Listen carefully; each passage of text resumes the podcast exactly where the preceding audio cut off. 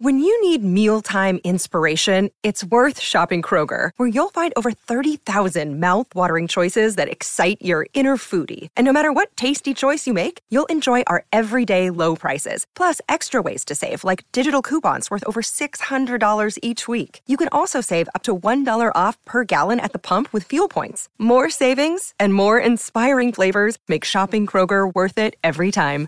Kroger, fresh for everyone. Fuel restrictions apply. Maryland sports fans, there's only one sports book in the great state of Maryland with over 50 years' experience booking bets and supporting customers. Betfred Sportsbook at Longshots is now open and is the only sportsbook in Frederick offering cash betting on football, basketball, world soccer, and more. Visit the Betfred Sportsbook at I 270 and MD 85 in Frederick, right next to Longshots off track betting. Go to BetfredSports.com for more information and your chance to win exclusive merchandise. Must be 21 or older. Play responsibly. For help, call 1 800 Gambler. Oh, we're in for a long one. A long weekend, that is. And you deserve to spend it on the couch with a glass of something good. Luckily, there's Drizzly, the number one app for alcohol delivery. With Drizzly, you can compare prices on the biggest selection of beer, wine, and spirits, then get them delivered quickly. So download the Drizzly app or go to drizzly.com. That's D R I Z L Y.com today.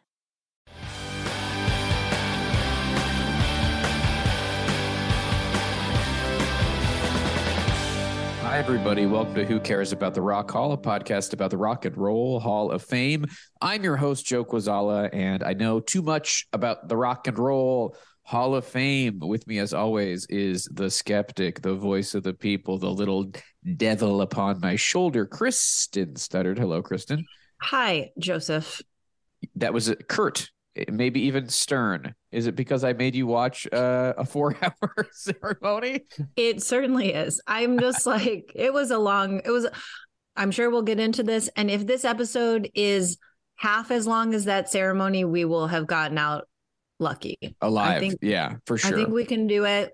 I, So- I'm going to aim for under two hours for this episode. I and think I'm going to good do idea. that by not pontificating okay. Wow. I was okay. gonna aim for 30.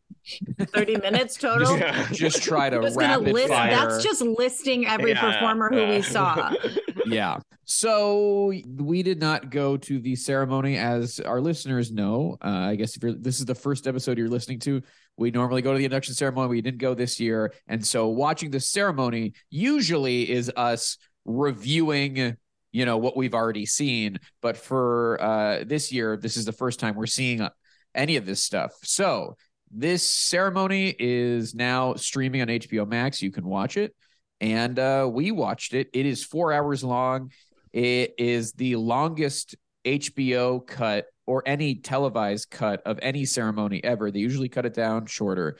And of course, we wanted a guest for this episode who would go the extra mile to watch a four hour broadcast and then talk about it with us. I did it. none other than our pal, the most frequent guest we have on this show, our buddy, host of the Roundball Rock podcast, Joey Devine. Welcome back to the show, Joey. Wow, Oh, Joey. thanks for having me, guys. Uh, I gotta say, um, you guys got to watch this on HBO Max before they take it down for tax purposes. Uh, I don't think it's gonna be up for very long. yeah, they need to they need to write it off. They need to write it Uh, off somehow. That's funny. Call it a loss. Oh my gosh. That's an industry joke for people who are not following Mhm. everything yeah, it's that's about happening the uh, at acquisition HBO. of Warner Yeah. Brothers HBO by Elon Discovery. Elon Musk bought HBO Max and now he's uh, removing content. Um, all right. Well, you know, there's not like we've already alluded to, there's a lot to get to. So we might as well just jump in immediately. First thing I will say is that the opening of this is a very different opening than normal. I mean, Where just it's a terrible mashup.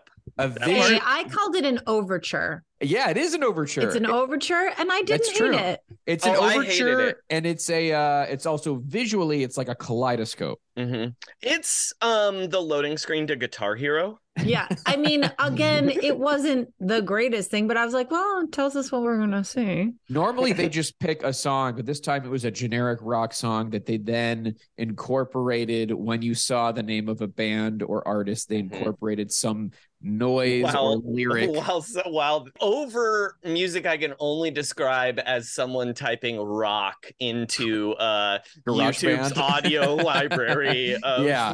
uh, Absolutely. This is this is some royalty free rock music Royalty free rock music for rock royalty. for rock Hey, Hey, royalty. there she is. Um She's back. I She's here. I only realized that I could I might as well catalog what the visuals were for each splash screen for Mhm. these artists okay. because they were sometimes supposed to be specific to the artist and sometimes they were seemingly random. Uh-huh. I I wanted to write down what each of them were. Duran Duran had cameras, film strips, and wolves, which Mhm. oh, okay. I get I it. liked. That was like the most, you know, on brand. Mhm. Uh, Eminem, it was microphones, cassette tapes, chains, and headphones.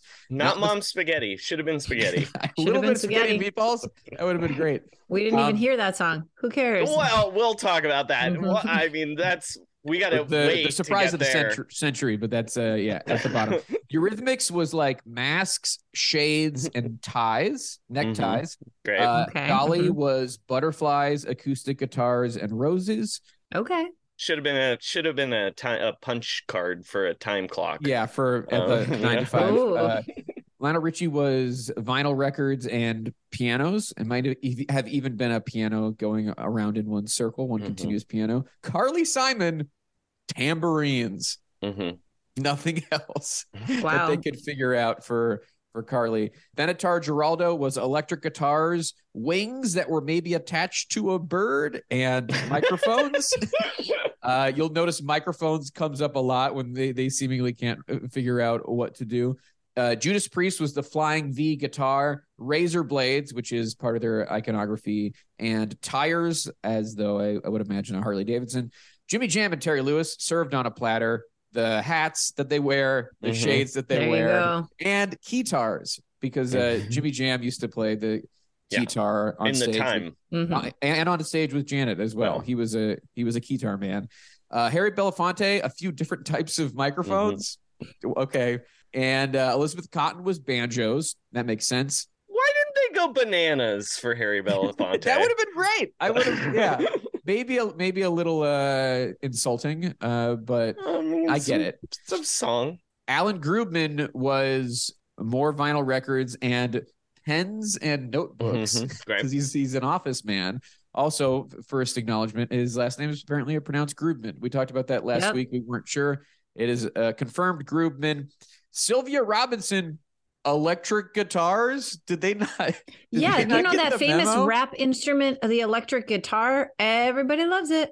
Very strange. And then uh, Jimmy Iovine, and maybe the weirdest one because it just looked like a presidential seal. It just had like stars around it. Looked like a a monument that you would see. At, Well, like, he's the he's the president of music. okay. There, Yeah. I forgot. I forgot about the You never election. think about that? I watched that documentary. That's how it ended. He was elected president of music. music. Uh, And, uh, there were hands uh, shaken. Dr. were Dre was uh, named Doc- uh, the attorney surgeon general, surgeon general of yeah, music. right, doctor, Um, because he's yeah, a doctor. yeah. Got it. All right. So the but the show truly kicks off with I'm like, we haven't Duran. even begun.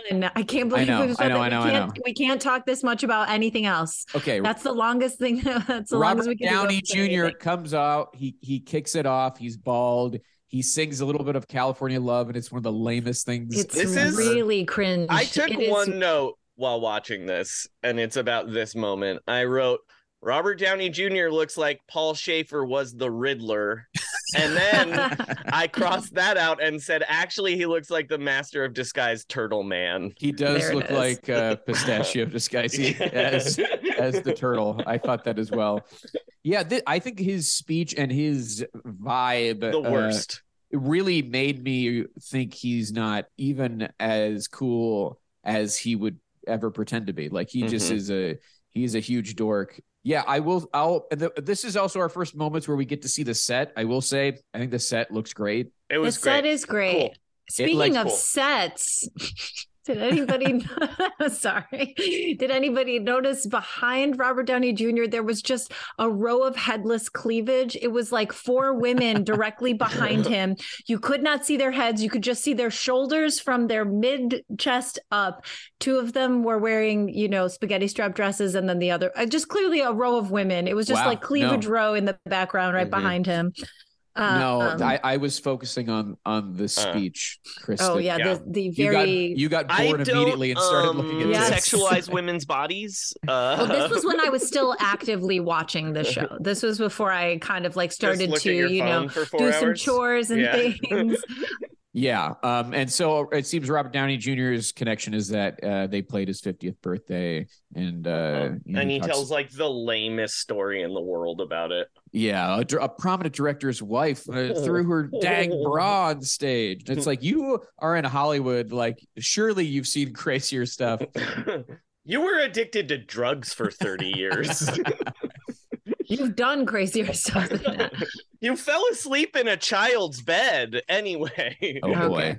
Um, everything looks really good. I thought they did a really good job with the with the stage design and yeah, it putting looks great. Putting the audience members on stage gives it like a depth where it just feels like a I complete, like never noticed the audience members, but I do eh, other than oh, their know, their tits their, immediately. their boobs. yeah. but I think that like I, I it, it felt good. Like the the vibe felt good. It didn't feel like a massive. It did. It felt more intimate. I think that way. Yeah, it felt intimate, but it also still felt bigger than the Microsoft Theater actually is. Because we've both been Mhm. there, and it is a it is a small place. right. Um, they play the package. Uh, we get Drew Barrymore and Naomi Campbell from seemingly old interviews. We get Gwen Stefani in a new interview, and she's kind of like the only one they interview, which I thought was interesting. Uh, like last year, they like interviewed a lot of people for a lot of these artists, and it seems like they maybe do one or two for each artist this year. The uh, packages are smaller, Except for this year Groupman. also. Groupman, I- it will. is that guy got a thing, but- murderer's row of fucking the, interview. The Nile Rodgers interview might be new with with Duran Duran, but that was about it. And Simon Le Bon talks about Ordinary World in a college library. Mhm. He's just in front of a bunch of books, and Yeah. uh, Because I that's appreciate- his his thinking song. Yes, he's a Yeah. he's a literary man in, in that. I will say I have not, you know, I'm not like a huge Duran Duran fan, but I did learn, I didn't realize that like Ordinary World is about the loss of a close friend. Mhm. I didn't realize that. And it I don't think I knew that either. the way that I Mhm. listened to the song, which was interesting to me. Yeah. Eh, I think it's still a pretty lame song. I mean, it's sad. Or Yeah, you I mean, know, it's- it's a different- it's valid. His feelings are valid, but that song is lame. That's, I, that I think fine. it's a fine song. I, I This don't song you hear at the dentist. Yeah, but that's the type of song it's you need songs to hear at the dentist. Thank you. It's we uh, lest we overlook an important genre. And then we go straight from the package to the performances. We get Girls on Film and Hungry Like the Wolf and Ordinary World. I mostly just jotted down because we've, you know, they do a great job. You know, they sound. Yeah. I thought they good. sounded good and they're having fun. That's what I wrote down. Mostly what I was jotting down was, you know, now we get to see who's in the audience for the first time. Well, And it's- what I wanted the to first see. it's a first LL spotting of, Of a many. Oh million my that god, we will the see. LL He is cam their is cut to guy because he's- Him yeah, and Pink. he's into enjoying everybody. every artist. There yes. is Yeah. not a person. I don't think there is a band that played that they didn't show LL enjoying. he's not just like grooving out he is mouthing along to words. Uh-huh. he is like very specifically like he knows the songs. He kind of mouths along to the do do do do parts of hungry like the wolf. Even dolly is vibing. In her seat everybody else is is up but she's in her seat. And we see gwen olivia rodrigo edge pink lenny kravitz everybody's uh having a great time during this set. Mhm. um, we also get we get our first glance of we don't see this guy too often, but first off, Dolly is with her husband. We get a Mhm. few shots of Carl, and we also get a few shots of her security, who looks like Oh, is that her grandson? no, her No, grandson. not I her think- grandson, or like her cu- her little grand cousin or oh, whatever. her like nephew or something. Who yeah, like, is who's like on part that of podcast. the yeah. I don't know because he looks like a uh like he works for Two Face. Like he has Mhm. like a real Yep. uh, gangster vibe. His yeah, like, he looks like back. he's gonna fight Robert Downey Jr.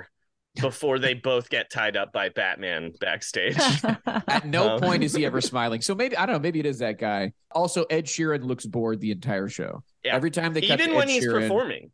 he's not like he doesn't seem Spoiler alert! happy. Spoiler spoiler alert! uh, Ed Sheeran's gonna perform. He's gonna you guys. perform. oh yeah, no, which I had forgotten about.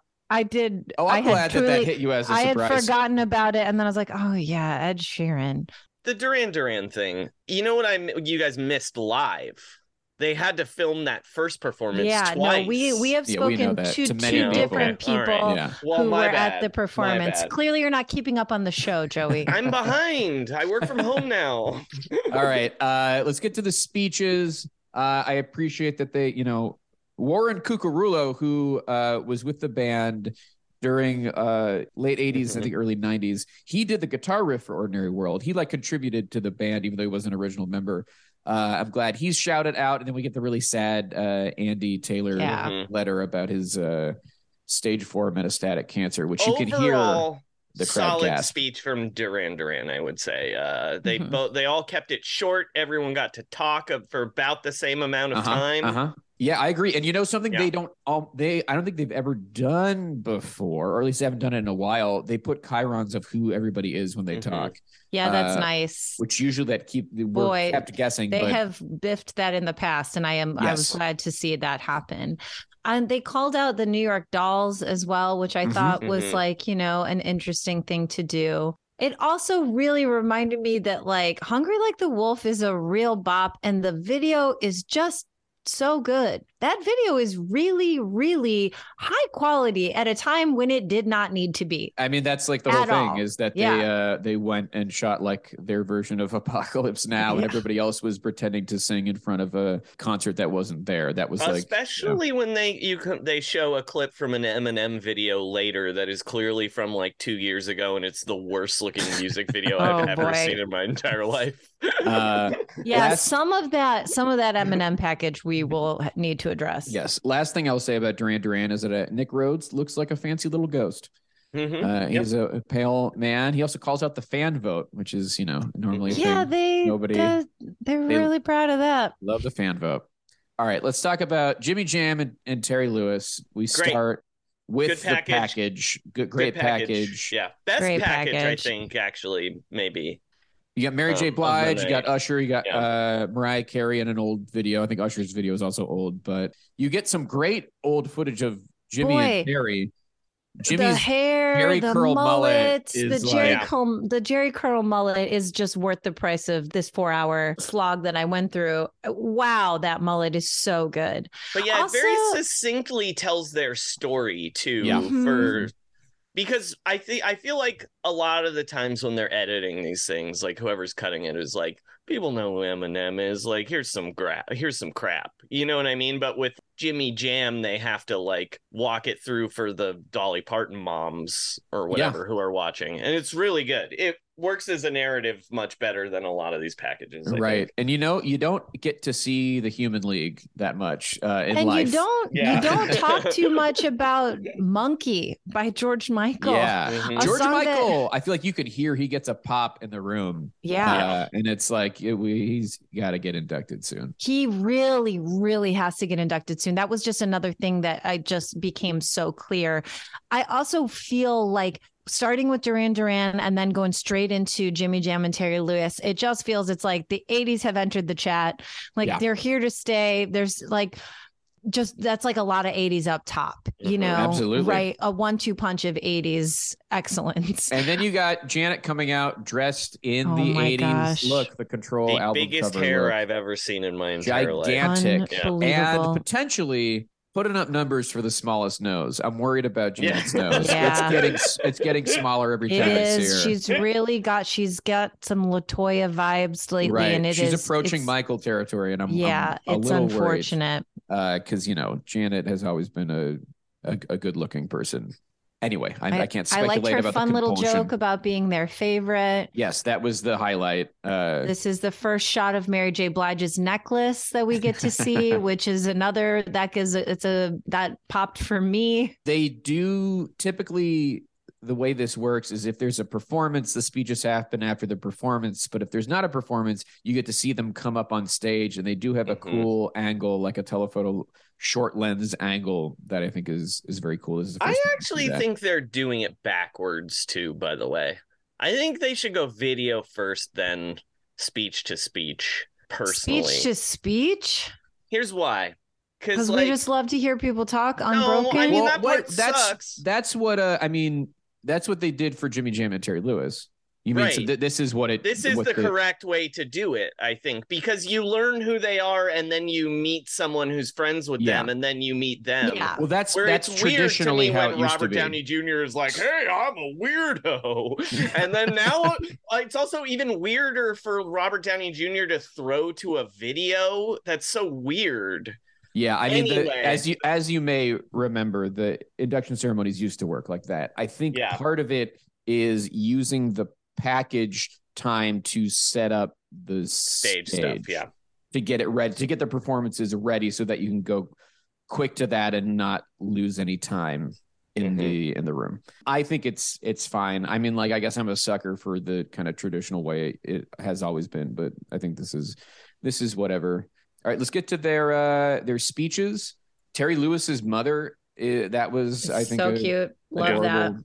Adorable moment. Colin Prince, the Purple Man. Uh, Mhm. Yeah, great. Love to hear a shout out to Jelly Bean. Anytime you Mhm. could just go. Sure, we, I mean we got the whole time. yeah, I We got, the whole time, but you just love to hear Yeah. them just say Jelly Bean. That's Mhm. fun. very sweet moment when Janet adjusted Jimmy's collar, uh, Mhm. which was coming out of his his coat. I I thought Jimmy had. I mean, like Jimmy is usually the one of these two who is like the PR guy, like Yeah. the one who does the interviews. Mhm. So I mean, Terry's speech was good, but Jimmy I thought had some moments that were like, Well, and He I is think he had so the best charming. joke of the Yeah. night too, actually, of any of the inductees, where he was like, "That's the most I've ever heard Terry Lewis speak in Yeah. my entire life." yeah, yeah. Um, um, I mean, J- Jimmy had a lot of good lines, both funny and I like loved also powerful. that they that they shouted out Clarence Avant. Of course, I mean, Um, yeah, of course, had because to. they had to, but uh, and they and should. like they and I'm always glad. do, you know, that ev- did every and they do. time. Yeah. Jimmy Jam also really has Obama cadence. He Yeah. What, like really does. Just like Mayor Pete. Pete.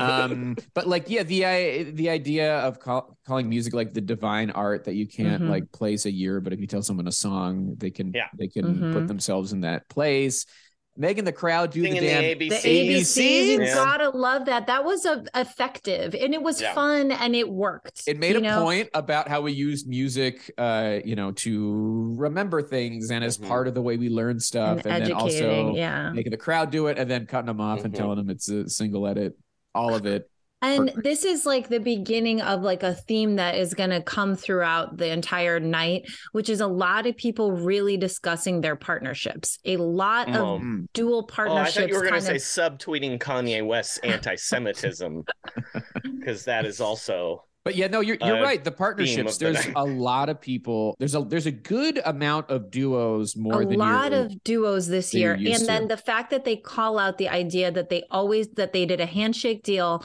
for 50 years they've split everything 50-50 and they never argue about it like they're just like Mhm. that's that yeah and that and the idea the difference between like a fight and an argument and a stuff, disagreement, a a disagreement, and an argument. and an argument was like really i thought that it just again we have a lot of like duos that respect each other yeah, and got just inducted the, the distinction is night. uh, arguments you're trying to win, disagreements you're trying to solve. And he doesn't want to win anything he loses, and it's like, oh, okay, my heart just broke into a million pieces. yeah like, that's like the sweetest so most beautiful. wonderful kind of thing Mhm. that everybody's looking for in any kind of relationship Yeah. really great I would say the Venn diagram is like on one side, one side of the circle, right? You've got uh Jimmy Jam and Terry Lewis. And then in the middle you have the Eurythmics. And then on the other side you have are you Neil about Giraldo. to say neil and pat Yeah. Why don't we talk about? spider why don't and we? patricia yeah, Why don't we talk Spider about and Patricia. Spider and Patricia, Pat Benatar, and Neil Giraldo. We start off with Sheryl Crow coming out, talking about how she wanted to be Pat Benatar, not Neil Giraldo, but I uh, understand we like Sheryl Crow. We like Sheryl Crow. Yeah. I'm, We like I'm Sheryl saying we like Sheryl Crow. There was a little too much Sheryl Crow in this ceremony. There was for a me. lot in this ceremony. It sets her Mhm. up to do well. The thing is, and we'll get to her part in the Dolly induction, which I found less satisfying than this part. This speech kind of reminded me of like Taylor Swift's speech a little bit about Carole King. It, it just felt like an artist who was impacted by this other artist, but they're not like close or anything, you Mhm. know, but just giving a nice speech about that. It kind of was like a bit of a Taylor, a bit of a um I think that Robert Downey Jr. was like the less charming uh Drew Barrymore or whatever. where like this group means something to him on a deeply Yeah. personal level versus yeah i mean and uh, i just want to point out a moment that made me laugh was she with the first i think the first time sheryl mentions neil uh, they cut to him in the crowd and then a long leather glove comes from off Mhm. screen and like pats him on the back and you don't know who it is until you see later it's their daughter who looks like a kardashian Mhm. and is like oh yeah. in, I uh, was looking them up during this part and I didn't realize their daughters have been on some e reality show where all these celebrities' kids work on a ranch. Let me look Uh-huh. it up. I'm serious. I was like, what is this? Because I was like, oh, do they have children? I was just kind of like looking them up. And yeah i mean um, like she definitely looks like a reality show star relatively famous ranch rules. Mhm. Relatively famous oh, colon yes, ranch course. rules. Of which is where they a bunch of celebrities kids go or like relatives of famous people go and do uh, uh they Dude work on a ranch. ranch they city slicker. Yes Okay. exactly Yeah, that. Great. they find Uh, Curly's gold. What fun that sounds like. Anyway, yeah, and you know, Sheryl mentions uh, one one of the main things that, like, I guess if you're a, a Benatar hater, which is you know, just she made the path easier for women artists after her, and that's you know, that's really it. and that was something that i was thinking about a lot during her induction was just how much that it does actually matter that she was a woman like it really Yeah. does matter it's also mariah is also all over this ceremony she Yeah, is but in she's a good. lot of oh no i Yeah. Don't yeah, yeah. get Oh yeah. Oh, You'll I know. never hear me say I shit just about wanted to Mariah make sure. Carey. I Uh, but there's it a- is, there's it a- is interesting how many packages she appears. in. There Mhm. a good amount of archival footage of Mariah talking, and then we only really get one newly recorded Mhm. moment, but that's not in this package. We get an but old. I just mean, she, oh Yeah. yeah. we get her in the. Um, she's the only new interview she does is for For Grubman. Grubman, But yeah. like, it's Yeah. very interesting how much she is all over this ceremony, and for me, that also bodes well for her future Yeah. induction. I think so as well. Now, in this package, yeah, we get sent an old interview with Mariah. We also get maybe the only person who's interviewed is Taylor Momsen for Pat Yeah. Benatar. Yeah, Who is that? Um, she was an actress. It's a name I know. She was an actress. She was know. in Gossip Girl, but then she also is in a band called The Pretty Reckless, who Hmm. I, I don't know much about. I looked it up. They had a bunch of hits on the mainstream rock chart, which I don't even know what that catalogs anymore because that's not like the you Oh, other but buried the she's on lead. You she's on the lead. Interscope. She's Cindy Lou Who in How the Grinch Stole Christmas as a oh. child. Oh. Yeah, there. I guess there's that as well. Anyway, very strange. Taylor Momsen just like being the only one who's talking in new interviews and constantly saying like we. Like I don't. Mhm. I'm sorry. I don't. I don't. I don't know you. I don't. Have I go don't you. know you. Yeah, no. Um, I I love the footage of the Catch a Rising Star stuff that like Pat Mhm. Benatar came up with like Richard Belzer Yeah. and like yeah, all these. like her She was like, like, uh, Robin she was like on the picket the- line outside the, the comedy store. no, she was she was New York. She catches catches New York, but yeah, she would I'm have been. kidding. All She right. would have been. A lot of this footage, I think, is from behind the music, which is fun. Um, Mhm. And uh, you know, there's an acknowledgement of the Benatar Giraldo thing of like he came in after she had signed as a solo artist, which is why they weren't a band, which I think Mhm. is and she says, "I never would have been a solo artist if if Yeah. he had shown up if, earlier. if he had shown up earlier." And it's like just trying to really lay the groundwork for his induction. yeah. Um, also, again, we're just so solidly in the 80s now. Like these first three so inductions are like MTV. Shit, heavy yeah. packages and really just a ton of just 80s stuff happening. Yeah. Um there is a moment in the package where we do see Neil Giraldo singing while chewing gum and Mhm. I Yeah. really yeah. was shaken to my core by this. I just maybe I grew up a theater kid too much, but like Oh, yeah. for someone to sing while chewing gum is How like? It's rock I and roll. baby. cannot believe it. I gotta say, Neil Giraldo in the package is very interesting because he's very much a man who tried a bunch of looks and didn't get one that worked until he was like 65 years old. And now it's working. looks That great. is He looks it. He They looks both look great. amazing but now. that like in sync look he has Yeah. in the uh, as like a 55 year old man Yeah, Yeah. for with, the like, behind the music. yeah, Yeah. when he, Yeah. has- he looks like a 55 year old man dressed as Lance Bass, and it's bad. Yeah, his, his hair is yeah, the bleached frosted blonde. and- tips are not good. I'll say it. yeah. Um. So their performance. Okay, this is our first, I think, cut. Uh, they cut a song called "All Fired Up." Makes perfect sense. That's a good move. So we just get "Love Is a Battlefield" and we get uh, "Heartbreaker," which are two good choices. Neil's got a fancy little ascot. I wondered while watching this, are Pat and Neil into steampunk? Uh, they they're not full, you know, they're they're not full Amy Sherman Palladino Oh yeah. Yeah. but they are there is like definitely some vibes and they bring out and they don't i mean pat maybe should have I, I don't know when she brought out myron grombacher to play the drums was that confusing i mean you can kind of like connect the dots like he was their drummer back in the day sure. yeah Yeah, Yeah. that part did not in any way clock to me. I was like, whatever, okay, one drummer in Yeah. for another. Cool. um during their speeches neil calls out cleveland like he doesn't know they're not in cleveland Mhm, Yep. Uh you but know he knows that he's gonna get a pop it gets a because pop that's anyway the that's where the hall of fame is the what's where the Hall of Fame is. um and then he's like you know you can you can combat bullying by dreaming um Yeah, yeah, yeah. which is he does say though he's like if you know he's just like le- the sentiment like, is good the way to get out of your town and out of your head and out of your school is to like throw Dream yourself big. into music and dream big and try and like well, he specifically says play an instrument, doesn't Yeah. he? Well, they're Yeah. also like, if you want to write, read books, and as he's saying that, Pat mouths it like they were both. I don't know. It's it was an interesting idea, uh, and you know, uh, Pat's speech is fine. I thought they both.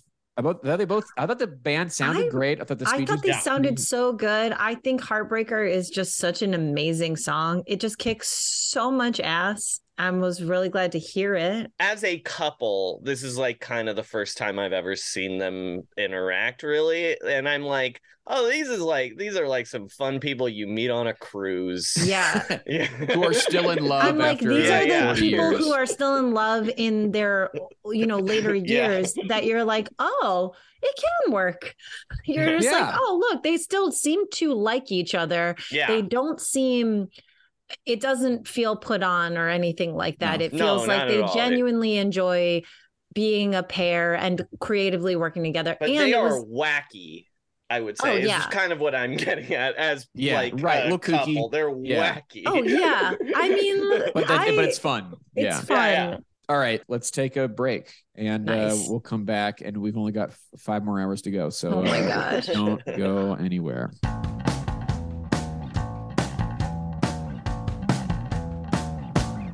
Pantheon podcast listeners. Christian Swain here to tell you more about my experience with Raycon earbuds. Our family now has three pairs of Raycon earbuds around the house, and my wife just grabbed a pair of the Headphone Pros to replace some headphones from a company that was double the price. And yes, she loves them. Now, if you haven't pulled the trigger on a pair of Raycons, or even if you have, but you're in the market for another pair because they're just that good, well, now is the time to check them out because they just launched their upgraded model of the best selling everyday earbuds. With Raycon's upgraded everyday earbuds, now you also get active noise cancellation, ergonomic design, and multi point connectivity that lets you pair with two devices at once. New quick charge function, three customizable sound styles, plus awareness mode. Available in a variety of vibrant new colors to complement any and all skin tones. I even have a pair of earbuds in a cool green color. I have tried just about every earbud known to humankind, and these Raycons are fantastic. Seriously, if you've been wanting to check out Raycons, there truly is no better time. You're going to ask yourself why you didn't check them out sooner, and Raycon offers a 30-day happiness guarantee. So what are you waiting for? Go to buyraycon.com slash Pantheon today to get 20% off your Raycon order, plus free shipping. That's right, you'll get 20% off and free shipping at buyraycon.com slash Pantheon. Buyraycon.com slash Pantheon.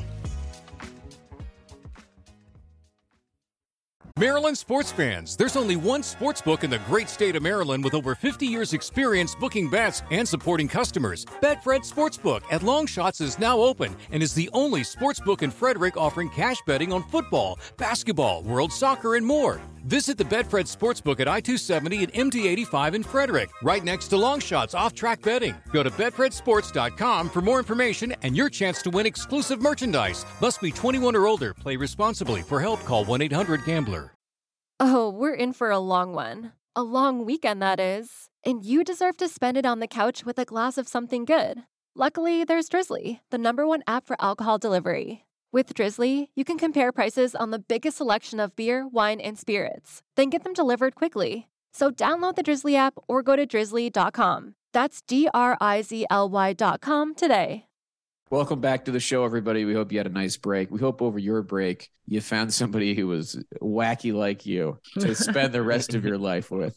All right, let's move on to Jimmy Iovine. Uh, we start with a package, which, as we predicted, is just the Defiant Ones recut. Mhm. Yep. I, there's literally nothing new. Um, if you Mhm. want to hear our thoughts on the Defiant Ones, we did a whole episode about it. I'm just glad this cut didn't ha- have to focus too much on beats. They'd got to it. They but really got some beat. The beats got in there several times, several shout outs for beats. but, I- It's but if it was also up to first- Jimmy, Our first glimpse of Bruce, unless you also saw the commercial for Bruce talking to Howard Stern before the episode, uh, before Right. this aired. right? Um, Bruce is also all over this thing as normal, but it felt like a little more than normal. I mean, this is very much a with Iovine and Grubman like a huge Bruce thing that he's got to show up to.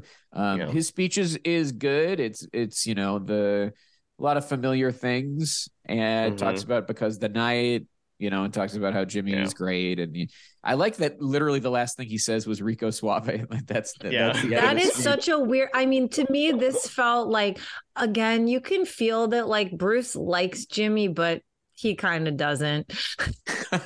Like, you know like what I if mean? It, if it w- like, if it if it really meant something to Bruce to induct Jimmy, he would not have been at the end like, "Hey man, Rico Suave, Yeah, right, you get your ass up dummy, here." bye. you piece of Yeah. Shit." I, See, it, I view that differently. Like, I think that is like real busting balls. Like, this is. is. my kid brother. I But love I him so much. it That's why I'm bringing it up. Kid brother though, that's the Yeah. energy. brother Yeah, yeah. is the thing. And I think of even it brings that very up. much like a Yeah. yeah. like a continuation of the dynamic that was established in the Defiant ones. Yeah. It's just like imagine Bruce Springsteen doing that speech like with the same tone as he's inducting like Roy Orbison. Like it's just Mm-hmm. Obviously it's not going to be the same amount of reverence, and I think he Right, does. but I would rather have reverence. less reverence and Yeah, more like no, these people totally. like each other. Totally. totally no i think that's it that's exactly it and w- we see some speeches like that this evening and, and some that are not yeah jimmy's speech is mostly just talking about other people which i think is mm-hmm. a, a good move he talks about jon landau and bruce and tom petty and stevie nicks and u2 and david geffen and dr dre uh, you can tell when he brings up dr dre and eminem that they are not in their seats uh, and they will not be really until it's Eminem's turn because they would have obviously cut to them. And then, you know, he calls out Gwen Stefani and, and Mary J. Blige. And, you know, it's just kind of like, thank you to all these people. I thought it was very interesting to hear Bruce Springsteen talk about hip hop and its importance in music. In his little. Dr. Dre. yeah, I was like, oh, that's interesting. It's just like you don't. Jimmy Iovine is the intersection of of those two things, which is interesting. Certainly. Yeah. I was very nervous when he came up to the stage with a paper speech. I was like, uh oh. I'm also surprised, like Jimmy Iovine, who is always wearing sunglasses under those bright lights, was not wearing them. Mhm. Instead, he wore a rosary. Yeah. What was around his neck? I think it was a rosary. It was a giant rosary. You just I you don't see him with large jewelry and he's wearing a very large rosary. But I also feel like that's become like a, an old man thing where like old men wear beads now. like my dad has like beads around his wrist, and I'm like, "What are those beads?" And he's like, "I don't know. Some somebody gave them to me." And I'm like, "Okay, secret." Weird. Interesting. Yeah, he does have. I'm looking at a picture. He does. That does look like a rosary. Yeah, All right. no, he Weird. definitely is wearing like sure, man. a, a rosary. All right. I mean, he's maybe his young wife dressed him. Shout out Yeah. to her. She's a, she's a little goth. All right, next up we've got Elizabeth Cotten. Just a package. It is Uh-huh. like maybe three four minutes. I am so glad there's a lot of footage of this woman because Yeah. The era she's from that was not you know a given, but the fact that she was around in in the Well, 80s and Thank God Pete Seeger was documenting her life. and- place, yeah. of course, we got Gary Yeah. Clark Jr. in the mix. We knew that was going to happen. He should have inducted her. They should have had Mhm. an additional 10 It seconds is of so her to rude say. that they didn't do that for the ones who were like that is just rude. and they clearly had people for each of these that could have done Yeah, it. on hand, present, and accounted for. Yeah. Uh, in but the watching, building. watching this, I was like, Elizabeth Cotten was she was So a cool. badass. She was incredible. awesome. They they get a little bit of the origin of Freight Train via text, which usually they don't normally do. Usually it's they try to get somebody to, to say it, but I guess they were just really trying to cut every corner to get this thing as tight as possible. The montage of other people singing Freight Train, I thought was a great way to show the kind of legacy of her and, and that music, Joan Baez Mm-hmm. and Jerry Garcia and, and you know Pete Seeger. They didn't even have to have Gary Clark Jr. in the building. Just have him in that video. Just go like, "Welcome to the Rock and Roll Hall of Fame." Here's to you, Cotten." Elizabeth.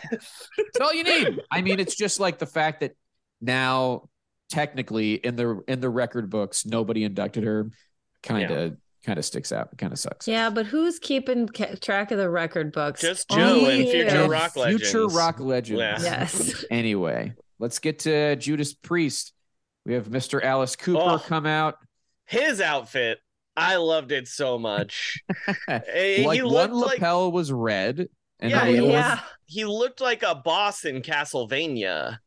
Um, it was that kind of tuxedo, like a vampire tuxedo, but not like too vampire Like, yeah, yeah, yeah. He calls them the definitive metal band. I think that's about Mm-hmm. right. I feel like, oddly enough, Jan Wenner is sitting at the Judas table. I thought I caught a shot of that. We also get a shot of Matt Pinfield uh, in in this. Oh, moment, I didn't was- see him. which was fun. And uh, you know, they they talk about it. I think Alice brings it up, but it's also in the package, which is something I guess I never really thought about, but is true, which is that the heavy metal look of leather and like motorcycles started with Judas Priest. It was just Mhm. Rob Halford was, you know, went to S and Kind of a leather daddy, and Jobs was, was a like, leather hell daddy. yeah. and that established the look that kind of continues to this day. And there's a cute moment where Alice, you know, he, he says like they've got attitude to spare, and they cut to Rob Halford, and he just like shrugs. He's like, I don't know, like Mhm. you get the camera off me. he did a lot of cute stuff like that all Yes. night. Like he was the most pumped to sing with Dolly. We'll get to that Oh, later. yeah. Yes, but- yes, yes. Uh, and during, she was the most confused by him Yeah. as a person. during the uh, package, this is the only one where they don't do the kaleidoscope thing. Mhm. And I think it's to not say musical excellence. At no point, not even on screen, do they ever have the musical excellence chyron, which I think is intentional. They just do the Judas Priest logo. And uh, yeah, I think they just don't want to tell anybody that it's in a side category. And they don't. We get Rob as a young man with short brown hair, which is a very Mhm. Yep. funny, uh, always a funny thing to see. Kerry King from Slayer uh, has a lot of like good things to say, solidifying the two guitar attack. Ozzy, they got Ozzy, Ozzy out of says whatever fuck Ozzy was twice doing. within 15 seconds. The number Ozzy- of sw- the amount of swearing in this package is astonishing. Like it's very metal. It is very metal, but there is a lot of swearing in this package. It is Ozzy is shocking. wearing a hat like he's in a Magritte painting. Mhm. Uh, it is a very strange hat. You of course get Tom Morello, uh, that you know Mhm. the uh, obligatory. They also use classic VH1 footage of Sebastian Bach that I Mhm. know so well because it is in like 100 greatest hard rock artists and so many Mhm. other things where he is like wearing a red shirt and he's in he has this backdrop and the mileage they've gotten out of that session where they talked to Sebastian Bach. I didn't know that I was ever going to see something again uh, with with him in that room, but but there it was. Um, glad they got Beavis and Butthead, and I I liked the uh, I liked the line. I think it's Ian Hill who says it that Sabbath were heavy, but Priest are metal. Sure. I don't know if that makes sense, but it sounds good. Another thing I was, eh, you know, I know that we've talked about them on our show before. I just was surprised by just how many Judas Priest songs I actually know. Mm-hmm. Like I know Yep. a lot more than I Mhm. would have Yep. thought I do. And you know what? I had another thing coming. Uh, Whoa. Okay. We get to the performance. Uh, we get breaking the law, Mhm. and they've got everybody up there. Okay, Uh, and so this is where I was like, it seems like each guitar has an understudy. I was like trying to figure Here- out. what was here's what it on. is. Here's what it is. There were three guitar players playing. One of them is technically still with the band. His name's Glenn Tipton, but he has Parkinson's. He's Mhm. the one who wasn't moving around at all on stage. He rips a solo and he actually does a good job, but he's like very still while the other guitar players are, you know, running around. One of the guys up there was not inducted, Richie Faulkner. He's their current guitar player. He's not on any of the like important work. Yet. Thank you, Joey. KK Downing is not in the group anymore, and it has been kind of acrimonious, but he played with them, and they and there's no evidence really of any rift. And so, because of that, you have three guitar players. You also have two drummers.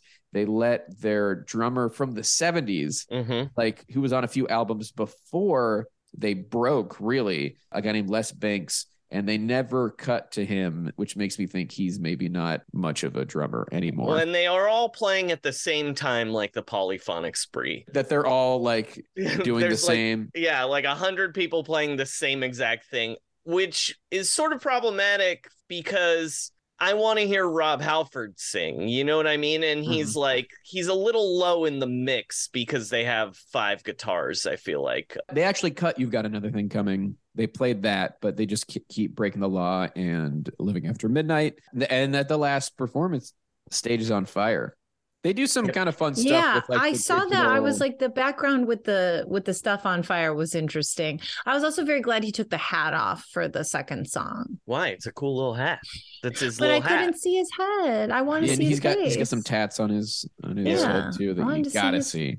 This A lot of old men with uh, neck and face tats in this. Uh, yeah, with his class. and more to today, yeah. lord Um, willing Lo- they they cut to a lot of random normies in the crowd during the Mhm. Judas performance, but they Not cut to- as many during the Eminem performance, though. right. Yeah, there's a lot of kind of Oh, yeah, uncomfortable. They Boy, cut to oh a lot boy. of weird people's there children. There are a lot of dorks in the crowd But i'll thank tell you that God, they cut to LL Cool J loving Judas Priest. I'm just got glad to we have that. got to come on Um, the speeches, you know, they let everybody speak. Everybody was fine.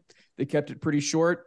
Yep. For for me, the things to point out, Ian Hill acknowledges in a way that like it was kind of surprising that like they're part of the establishment now, which is a yes thing. you- i loved don't it you can up. only imagine that i loved that I bet you would, yeah, so because it's much it's like the thing that you once you get in the hall, you never say it again, you know, but that the hall is the establishment. But he's like, sure, that makes sense, and I'm a part of it, and I'm proud. And it was like, all right, you know, and then Halford talks about inclusivity and stuff, and And also, I like that Halford really talked about the inclusivity of the metal community, which I think not many people really um, think of. You No. know, I think people think of metal as like a means test, like you're not metal enough to be here and like feel like Mhm. a sense of not belonging, you know, whereas he's just like, actually, this That's is actually like a not fucking. what metal is like at all. Right, good speeches. Again, everybody talked. Surprising, they even let Les Binks, the '70s Mhm. drummer, talk. He try, he does try to have a joke. He's like, you know, usually if you're a drummer, you don't have much to say unless you're Keith Moon. Then like kind Which of Yeah. we were all like, a light okay, laughter. good luck for you. Good luck to you, my pal. Uh, all right. Next up, we've got the Sylvia Robinson package. Same issue as Bummer, bummer package, man. Like not enough. Like no. It was less than three minutes. It sucked. It it made me sad. It's this is at it's actually kind of I was enjoying the ceremony until this, and then I was sort of like, yeesh. They, oh boy, you know, you've got a decent amount of people in the package. You got Ice T, you got Chuck D, you got Grandmaster Flash, you've got early on our man Bill Adler, Mhm. who has been on our show a few times, uh, the former publicity director for for Def Jam. Mhm. uh, and he says some good stuff to kind of establish the history. Uh, you know, and Flash has a good line about what the goals of hip hop were, and then it shifted to needing to make a record. Mhm. Mm-hmm. And they talk about the message and uh, and then yeah, I thought that they packed a lot in there, you know, and I think if you didn't know anything about her, you would leave that being like, oh, she was really important. Yeah, I don't know. To It me, just it felt- felt, it like felt a short. throwaway. yeah, like really all of it. Like they were like, nobody cares about this, and neither do we. Here's a two minute video. Here's her kaleidoscope with electric guitars because we didn't bother to to you know personalize this one. There's good stuff in it. It just feels like there could have been more.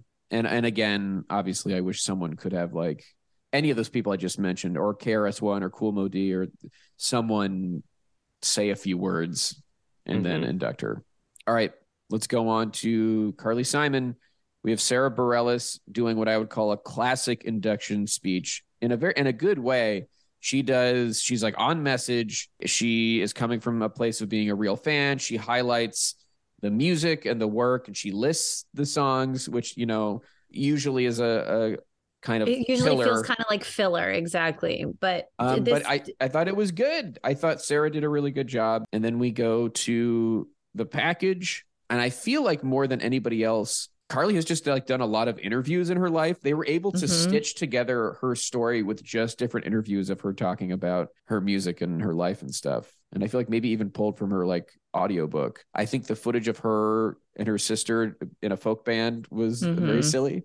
Doing winking, blinking, and nod, I believe is, is the yes, song. And you know, I know Joey is uh biting his lip. We talked Uh-huh. a little bit before the show. I watched this and was like, "Damn, Carly Simon's songs are like really good, and she has a lot of them." And I it got had the exact opposite reaction. See, I had the Joe reaction as well. I was like, oh wow, she really does have a lot of good songs.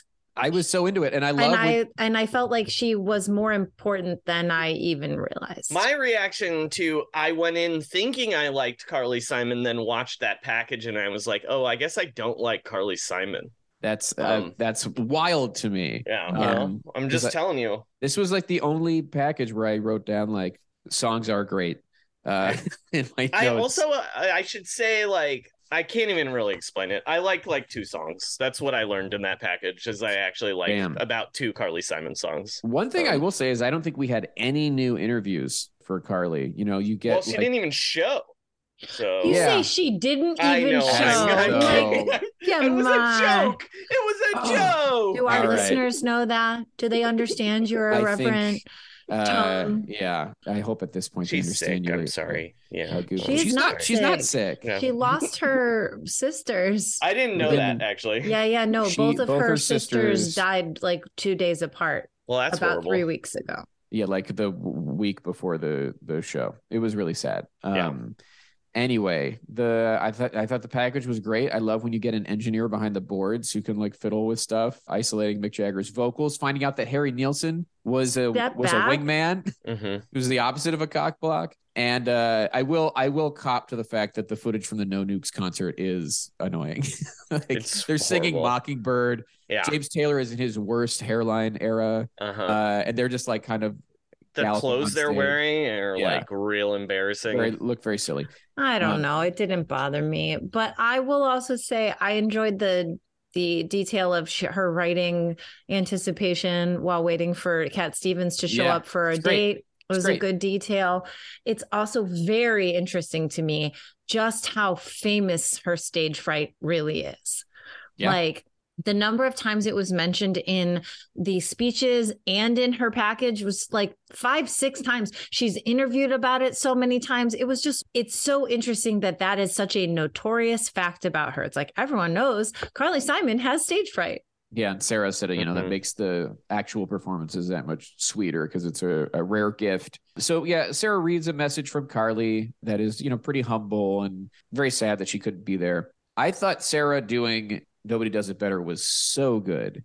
I was really like blown away, maybe because I don't like hear Sara Bareilles sing that often. And I don't hear that song too much anymore. And so it was like the combination of like Mhm. a song that's really great and her killing it. I was like, fuck. You gotta watch more James Bond movies, dude. Just Um, watch the She was- opening to The Spy Who Loved Me over and over. yeah, I thought she was really good, but the person who truly blew me Olivia away was Rodrigo. Olivia ripped. Rodrigo. That was, she was so good. so good. She was so She charming. was, yeah, she She her was her yeah. so she confident looked and cool as fun. hell. and like she was having she didn't look out of place she looked like she knew she belonged there she's like Yeah. fuck it i'm 19 years old i'm singing a song like one of the most famous songs by a legend and i belong here Yeah. and i'm having fun i'm smiling i'm enjoying myself This is the performance where LL does the air drums. ah, Uh, I wrote- Olivia doing "You're So Vain." Weird, I- weird song to be air drumming now too. and also are there are those mixed vocals in the background mick jagger's vocals that she is singing with because it sounded like it No, I don't think so. I don't think they. I don't think I they that's actually one of the thought- I- background singers This is actually a good point to bring this up.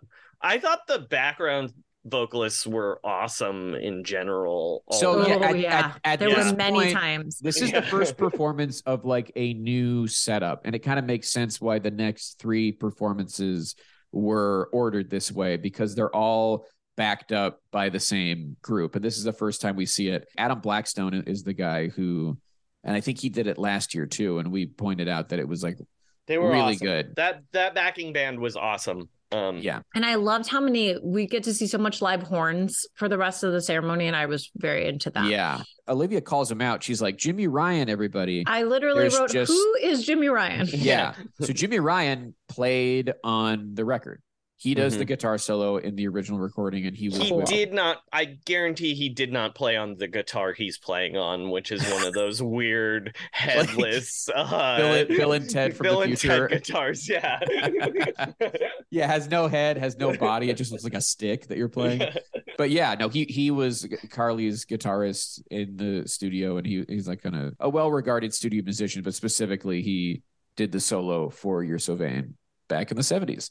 And it was cool that he was there, and it was very cool that Olivia was like playing off him. And that they, you know, there it wasn't just like this guy's here, put him in a corner. He was like center stage, and you know, Olivia would uh, incorporate him. I thought that was great. Now let's move on to what we really want to talk about, which Yeah, is well- Alan Grubman's induction. Yeah, Alan Grubman's induction, not a traditional package. They like took a different angle with this Mhm. and just had four funny stuff. four people direct to camera talking about Alan telling Grubman jokes. over While the theme while to Perry spy Mason. music played Yeah, in the, the it's, the Perry background. Mason, it's the Perry Mason. It is the actual Perry Mason song. yes.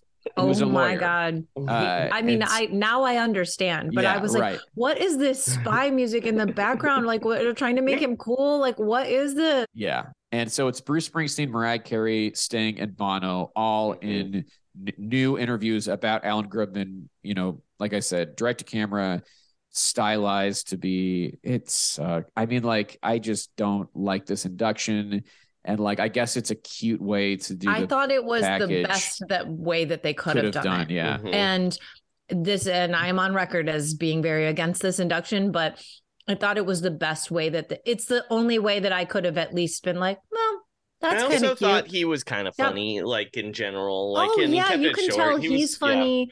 Sure, he's a character. Yeah. Uh, but before we get to that, we have to Yeah, talk yeah. about John Mellencamp giving the speech Uh-huh. with his reading glasses and his paper, barely Mhm. looking up. You can barely see his eyes.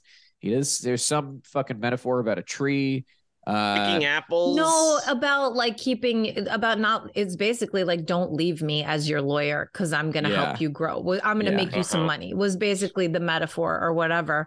But I thought I liked it. I think it's because everyone talks so much trash about it your that I was expectation was, very, very low. Yes. And so I was like, this is good. It's not too long. He seems like he means it. Yeah, Again, I get the I sense don't give a shit about this down induction. quite I a bit. think it was edited hard. heavily. Had Yeah. to be. Alan is crying like a baby. Some fucking tough guy. We just saw a whole video about how he's a he's a ruthless. I got Um, friends I haven't even used yet. And then you know there's the anti-Semitism portion of of John's Mhm. speech. They one of the weirder shots in this moment was they cut to Sheryl Crow's giving a standing ovation when you know this stuff is happening, and next to her is some tall guy who is chewing gum like a camel. I don't And it was not Neil Giraldo. Not it Neil wasn't Giraldo. Neil. It was just some old tall guy.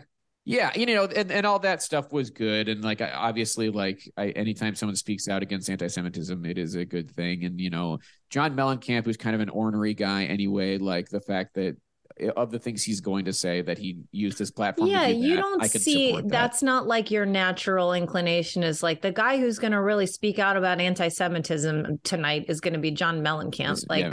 I also will say I think that they just did a good edit of this whole moment. Like I think they did a good edit for the little package.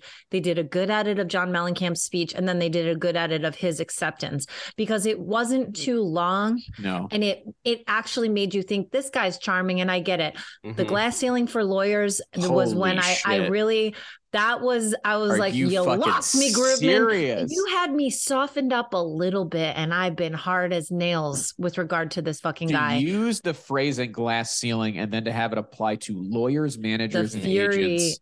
Fuck It- off. and I can't wait to see more and I know there will be. I Mm. hope not. Also, his little story about how the Rock and Roll Hall of Fame was created, which oh we know yeah, is not his little true. fantasy story Yeah. about how he got tricked into doing it over ribs. Mhm. n- instead of stealing it actively from and, and someone. yeah, we know he specifically stalled out the the creator Bruce Brandwein so that they could uh snipe and then seize upon the copyright. Very cool. Very cool. Running out of contract. Uh and that's how the Rock and Roll Hall of Fame was created. All right, pal. Let's talk about Lionel Richie. Okay. So Lenny- now, Okay, all now right. I want to say Lenny Kravitz. Really quickly First though. up. Uh-huh. Yes. I had an opposite reaction.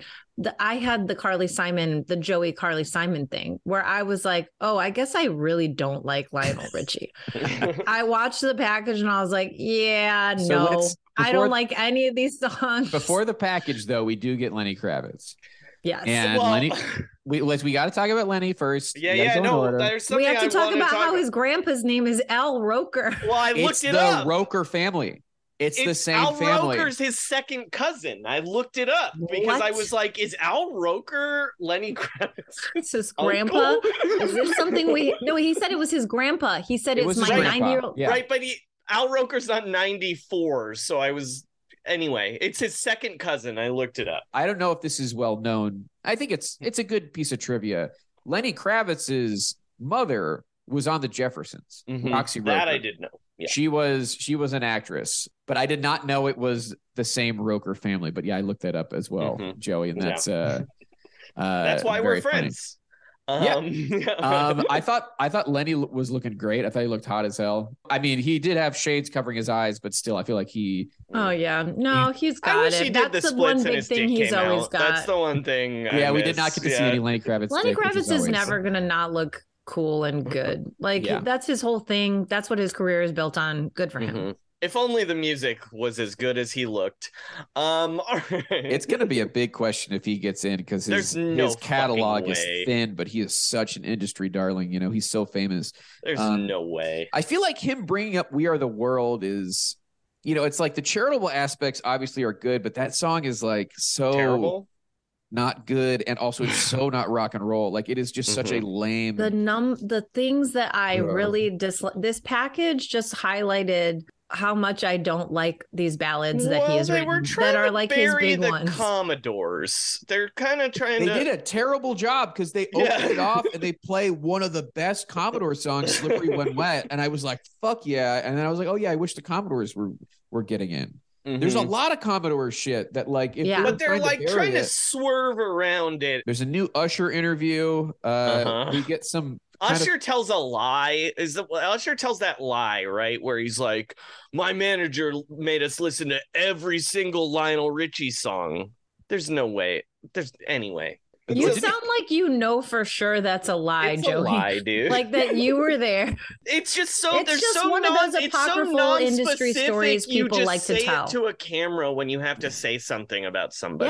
Yeah. You know, yeah, it's, It's a, a lie. soundbite. I wrote almost nothing. It's like Yeah. some of some I of said- the some of the dancing at the award show is kind of when like all night long is blowing up. When he tells Dave Grohl to play that ukulele, I Well, I thought That's that in the was funny. performance. no, the performance is a different, is Oh. a separate thing. So the last thing about the package is I'm just glad we got a shot of Aykroyd at We Are the World. That's my Uh-huh. favorite detail about We Are the World is that Dan Aykroyd is in the back Somehow I- he he snuck in there. Remember how I was talking about how uh, Neil Giraldo finally found his was a man looking for a look who found it. Lionel Yeah. has never found a He's- look. He doesn't look He's- right ever. He's gone through a lot of stuff. He certainly has gone through a lot of looks. All right, let's get to the performance. And they use this, this insane. that same it's insane. the same band. They use the same band, Adam going on? Band, and the band is great. Mhm, Uh, they cut hello. He did do hello. mhm. and it- Okay. It like kind of tracks. They would they would cut a full song because he does not sound great. He No. does not sound great. No, he does not. Uh, here's him saying "Wow." "Wow." Oh lord. Um, and he's really the first person who doesn't sound great the whole evening. And that is correct. he plays easy, which you guys know my feelings about that. That's a Commodore song. You don't get Yeah. to you don't, You get, don't to get to play, play that. And he does tell Dave Grohl to play that ukulele, and then he Mhm. does a guitar and then solo that's they not yell famous. easy at each other for so long. Yeah. Uh, for what, so long, and it's bad. They both sound bad. Dave Grohl sounds bad. yeah, I will say, "All Night Long" is a good enough song that Yeah. even though he's not doing a That good, song is just job. like it doesn't matter. Everybody was on their feet. Uh, yeah, no, that song is so good. And it's the live horns. Again, this is where I'm like, yay, we're hearing live Mhm. horns. I'm so happy. But that's the best you're gonna get out of me from that whole part. Yeah. It was Um, not my I will say, in the video package, not to go back to the video package, I do like rehashing the story about Kenny Rogers, how he Sure. gets lady. That's good. Anyway, back Yeah, to that's this good. performance, which is not Sure. good. yeah, and you know the story of Lady has nothing to do with Lionel's solo career. Yeah. Anyway, uh, yeah, let's go to his speech. You know, his speech. He's a good, Crazy. he's he's a good speaker. Like he, he you is know, such a good speaker is the Mhm. thing and that is when i come back. I'm like i don't like any of this. Who cares? Who cares? And i'm like look at lionel richie though. He's just really doing a good job. Um, Mhm. and one thing I've noticed a lot, which is that the headphones or like the monitors or they, so many artists forgot to take this like Yeah. thing off of their necks after the Mhm. performance, and so like forever There's those like moments are hearing gonna aids have dangling yeah. in front of them. Yeah. You know, which I think are probably a combination of like earplugs and maybe like some sort of monitor. Yeah, he- I mean, he has some good stuff to say. You know, two types of artists: creative artists and created artists. Like that's memorable. He like says, "Wow, Judas Priest and Lionel Richie does the lamest air guitar I've ever seen." Dude, I hate I hated it. And you didn't uh, like when he quoted muhammad ali I uh no. i'm a It- bad man I'm a bad man. there was an arrogance to it that was not charming, which like a faux sincerity, like where it feels like inside I'm like, oh, there's like a Mike Love inside that wants to come out, but he's burying it. You know what I mean? Interesting. Um, we we got our annual uh, "What is rock and roll?" comment. It comes from Lionel. We always Mhm. get somebody acknowledging it, and he says it's not a color, it's a feeling, it's a vibe. And it's a then they- vibe they cut to Annie Lennox and she like kind of throws her hands out and Mouth's like, "Oh yeah, of course." It's like, like- they were like, "Say something, Annie," and she's like, "Ah, "Yeah, I mean, yeah, yeah." Let's uh speaking of Annie, let's go to the Eurythmics. Start off with the Edge and his formal beanie. And now I- here is the thing edge this story is good his Mhm. setup for their induction is good mhm. it tells a clear path of like how they He- got to where they are than and anyone why else they are tells a here. story. I was Yeah, like, this the is good. I'm really enjoying. I'm like listening.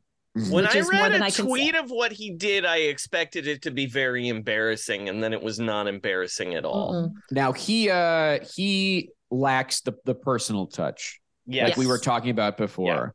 It almost feels like he's never met them. I'm pretty sure he has, but like Yeah. the way he spoke gave no indication that there was any that he knew them or even that he was particularly moved by their music. It's Mhm. like very I'm telling the story and uh, straight down the middle, like gets the Mhm. job done. I thought it was good though. It was like the best kind of serviceable speech. Sure. Well, and then it's very clear he knows them because they're so when they accept, When they when they're accept like, Yeah. later. yeah, they're like, oh, and we're so glad Edge could be here to do this. Yeah, like, specifically, and I wrote it down.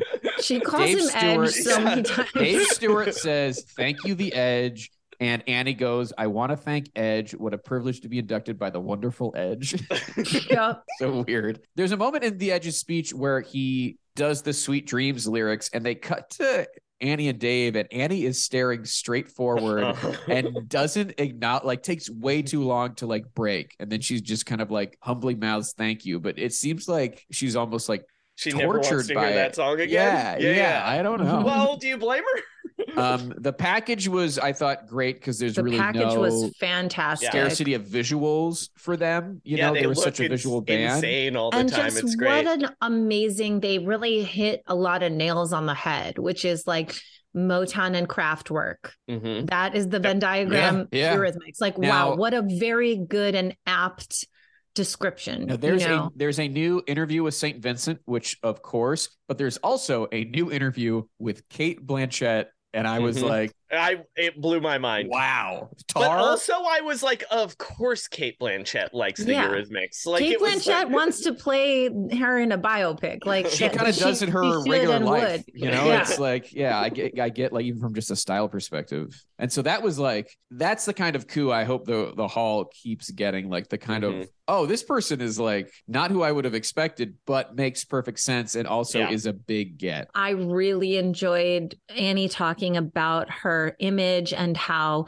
she wanted to be perceived as an equal to her partner. And therefore, that is why she chose a lot of the imaging that she chose, you know, with And- regard to her style. and they they juxtap I mean and they androgyny and stuff. That footage from the award show where she is uh dressed kind of like Elvis or something. Elvis, yeah. Mhm. Yeah. Just make a note. There is a Dave Stewart archival interview where he is next to what appears to be a spherical TV. It is just, Mhm. it was just Yep. very distracting. I wasn't sure entirely what it was. Uh, it looked like maybe a computer, but I think That it might have been video of them writing a song is They're- so funny. She's like freestyling. yeah, she's like freestyling while he is like just ripping a riff like so loud. yeah, it was that was strange for sure. Um, let's get to the performance. Uh, Good. It was great. they uh, yeah, they sound they sounded great. They sound and again, so good. They look they great. use they they're the last band to use the Adam Blackstone band, which is has been killing it all night, and they I thought fit very well with that Yeah. band. Uh, they opened with "Would I Lie to You?" And Annie does not sound amazing. It takes her a while to yes, get warm. I, I would I would agree with that. But once she gets her going, songs, I her thought she songs are really good. difficult. she like Yeah. her songs are very challenging but i as someone who saw Chaka Khan There's a I- way. there is a way and people do do it you know and people are her same age and with the same amount of challenging songs like heartbreaker is also a challenging song yeah, and pat still ripped it i'm not saying that it in, in like put her down or say that she should have been better just to acknowledge that in the beginning she doesn't sound super good Mhm. but by the time they get to sweet dreams she Yeah. sounds she's just she's right in the pocket and she sounds really right. good So they do "Would I Lie to You?" Missionary Man, where she throws money into the crowd, and yeah, that was uh, hilarious. and Sweet Dreams, where she's got a, a glittery she's got a glitter wand There's something I love so it. funny about throwing money into a crowd of really rich people. Yeah, especially the Um, richest ones are up front. Yeah, Uh. The uh I gotta like say at LL Cool J, you're throwing money. there there were so many shots. You can tell the crowd in particular loved this performance. It, that I would say is the most alive up until this point that the venue feels in the in the wide they shots. cut to nearly everybody and a lot of people we hadn't seen for a while, like Jimmy Jam and Terry Lewis, Olivia Mhm. Rodrigo, Sara Bareilles, LL Cool J, the guys from Duran Duran, Rob Halford, Pink, Brandi Carlile. All these people are jamming out to the Eurythmics, and I think that's a testament to how great their songs they're are and how good Yeah. they sounded. Yeah, And during the speeches, one of the things I really liked was how, again, they really listened to each other. And that came up a lot during all of the package and the induction speech and stuff about, you know, how many people can go through, you know, begin a relationship as like a romantic relationship and then turn it into like a really successful creative partnership that lasts decades. Like that is such a a compelling and interesting story. Annie did a lot of pantomime when uh Dave mentioned her, like, cause she was like standing right there and he'd be like, you know, one of the great voices. And she'd just like pretend to brush her hair. Or there was a moment where she did like the fighting Irish, like she's strong. It was an interesting uh, interpretation of someone else talking that I loved it. Because if you're going to stand right there, what's she going to do? Stand and smile? She's like, I know people are looking at me too. yeah Mhm. i guess and then later she says extraordinary diaspora which feels like Mhm. a very analytics thing to say Thank you, Edge. i we want love you, what Edge. a privilege to be inducted by the wonderful edge uh, we get our last side category induction. We get Harry Belafonte, Jamie Foxx, who really should have been doing the induction. It would have been easy. He seems Yep. like the only person they Mhm. talk to. I will say, you get the story. You don't really get why he's an early influence. They do Nope. know You do not. What are we doing? they do no work towards that. And you know, obviously, like the civil rights stuff is great, but th- there was like not an attempt made to Mhm. draw the influence.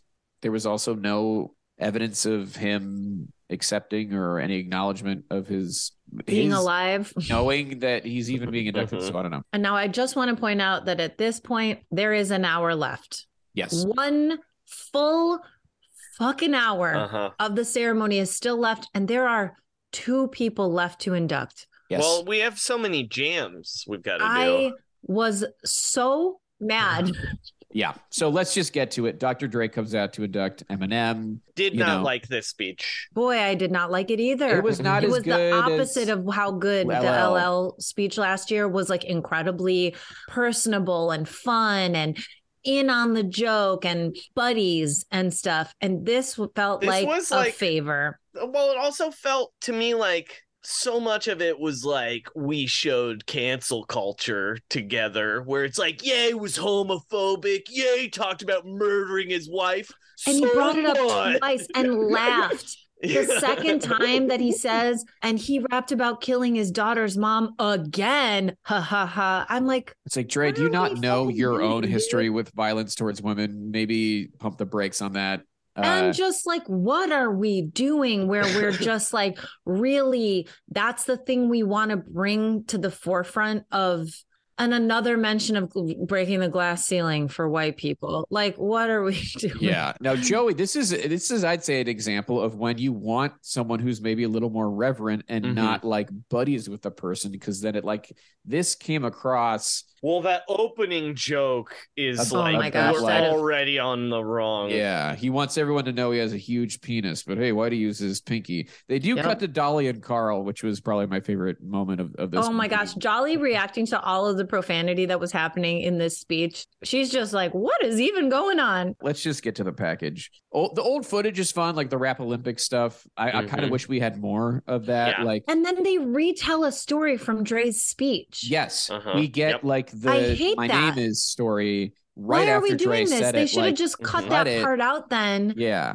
like why uh, this part of the ceremony was so long anyway Mhm. that they j- oh uh, this was so annoying I liked seeing Busta. I'll, I'll say that Yeah. much. yeah Um, except that did you note that busta did not get name checked in the influences I think he mentioned the his group though. He says leaders of the new school. Okay i'm which like which Busta is in. No, no, no. Yeah, it would be very funny if he was like Flip Mode Squad is is the realist. Anyway, yeah. So I I like that where he was like, I'm all the way confused. Black people don't talk like this. Tie a rope around your dick and jump off a tree. i enjoyed that part too that was actually probably the most enjoyable part of that whole package was Mhm. busta's little interview uh, with Very that, that moment. sound Yeah, bite. and then the the sentence from Jay Z where he's like, "Oh, he raps Yes. like it's the percussion. That's great." Like, and again yeah, and doing fun an insight. impression of it Yeah. those two Yeah. i felt Yeah. insightful there's a lot a lot of people in this package chappelle makes an appearance An We old got- old interview of Yeah. like skinny Chappelle.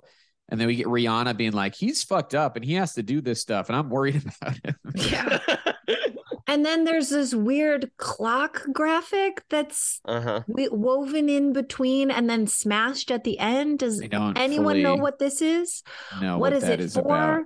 Um, and then Well, yeah and there's then that video That where he video has the where he brown hair shoots- and he shoots like an RPG at a guy, and it Yeah, looks, that's it's from the worst looking thing I've ever seen. yeah, that's like a, a- that's within the past few years. I did like they did when he was like sweeping the VMAs. and They show everybody who was presenting, and it was Christina Aguilera, Mike Myers, Whitney Mhm. Houston, and Triumph the Insult Comic yeah. Dog. Uh huh. That was great. I enjoyed that. Uh, let's just get to the performance. He opens with a little bit of "My name is." I didn't know Eminem had a hype man. yeah i literally said who is this hype man His name's Denaun Porter. I guess okay he's like a he's like a Detroit guy, and he's Is Eminem's he in hype man. D12? Yes, he was in D12. Yeah, yeah. And Comes out uh, wearing skinny jeans too. I like. you just don't see it that often. you don't see I feel like I haven't seen a hype man in a while. Uh, Yeah. and it was just like I, I enjoyed it. I was like, oh yeah, I remember why hype men uh, were important. Except the selection of songs. Okay, here. we'll no. go through it. We'll oh go through no, it. the selection of songs so he is just garbage. does he just does a little bit of junk, terrible. just a little bit of my bloated and name is awful. I was so annoyed by He's- this. he stays cor- away portion. from the Slim Shady persona almost entirely. Like you get Mhm. a little Yes. bit of my name is up, up top, but then that's Uh-huh. it. Then he and goes then it's to- all new Eminem songs. Yes, He go- he does- and not even like a goddamn medley of them. We're just Yeah. stuck. He does Rap God, which is like one of his later ones, which is like very popular online. You know, it has like a billion YouTube hits or whatever, and Mhm. it's it showcases his speed rapping. Yes, the speed, know, and it is kind of like about the industry and about his style of rapping, which I Mhm. guess is interesting. I do like, I do think watching him live speed rap. I like cool. that that was part of it, you know. I do Um, too, but it was but- too long and boring. Why are we doing a verse from Forever? We'll It's get like- to that. We'll we get to that. we'll get to that. Okay. Um, also, we should acknow- acknowledge he has his own band. Now we have like Uh-huh. switched over from Adam Blackstone's band to like his crew of like DJs and I'm musicians and this whatever. performance portion was one of the most disappointing parts of the evening for me. It is so long. I am Yeah. disappointed by the song choices. I'm disappointed by even the like spectacle, the parts where they really just whiffed. They like missed. You bring up the Drake, like for example, I do think the Steven Tyler thing is fun or whatever. and fits and Steven well sounds with the so good. so yeah, so Dream On starts playing. Steven Tyler comes out with his own Bascar. And he mic. sounds He looks Incredible. like that, but he I also love this. looks like that little Muppet thing from um animal. uh Labyrinth. Oh. Um Oh, the yeah. like little dog guy. Anyway. All right. Uh, so they sing for the moment, which is you know not a song Mhm. I ever would have guessed, but it does make sense given that you can. It's the Rock Hall, and you can include rock royalty. Mhm. Uh, and then you go straight from that into Ed Sheeran doing doing you know, Stan. Stan on his Dido Which shit. it's like get Dido, dude. What's going on there? Well, Yeah, Ed and Sheeran's huge. I mean, I get I get that. I would have liked to have seen Dido just because it's like for the heads. well, but like, not even Dido. I just would have liked. I mean, I don't hate that it's maybe a man, but maybe I a would have liked to have seen a woman. Yeah, what if it was Elton John again?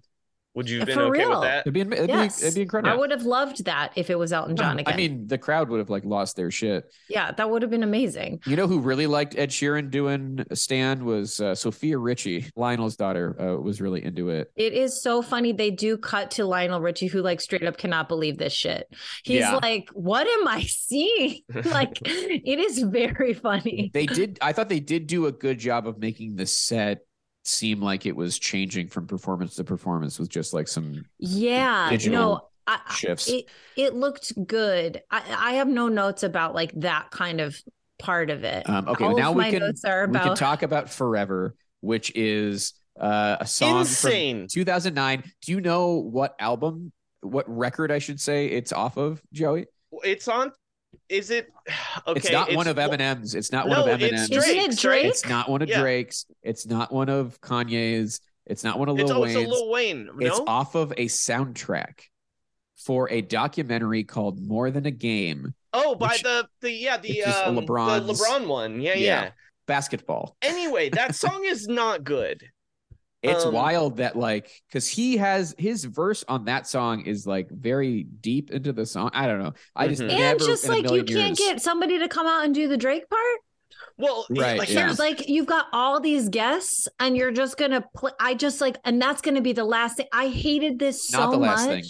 Oh, he what does not else is afraid. there? He does not afraid Yeah. after that. Oh but yeah. here's it's so crazy. How many songs did he do? the- I really was Ultimately, it's a medley of six songs. The novelty of that here. song is like you're seeing or listening to like Kanye West and Drake and Lil Wayne, Wayne. and Eminem all on one song. It would be like if when Bob Dylan got in, he just sang his Traveling part of "Handle Me with Ca- Handle Yeah. with Care." yeah. Like it's insane. the it's fact that he did do lose yourself was such a lost It's so weird. like lose yourself would have made the crowd explode. Also, And- his hype man is like singing over just the Drake track. It's like Drake's voice. It's so weird. They could have gotten a million people to come and do it too. That's the other thing. Like anybody would have gotten up there and done that. Lionel, for example.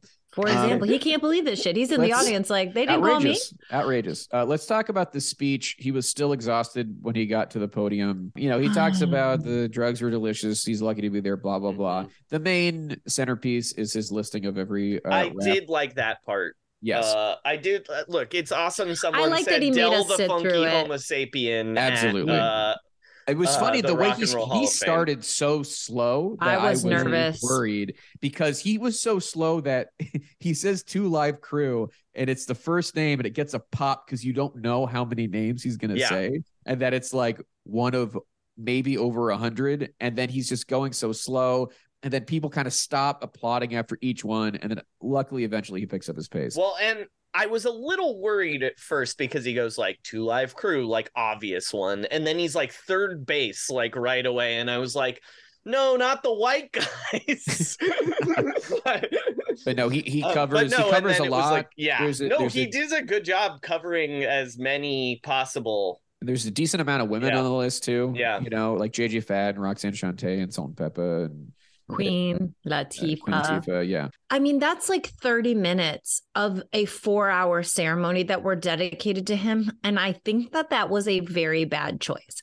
I'm curious about why it was done. I think it's because he's still so popular. That's why. And and Yeah, it's just like so. people know that they're gonna, you know, fast forward to the Eminem part and they would be disappointed if it was short or something. Mm-hmm. I think there's But- also maybe a, a calculation of like we would like Eminem to return to the show, and uh, if we like cut his portion too much, we risk potentially getting him upset. Maybe I'm Mhm.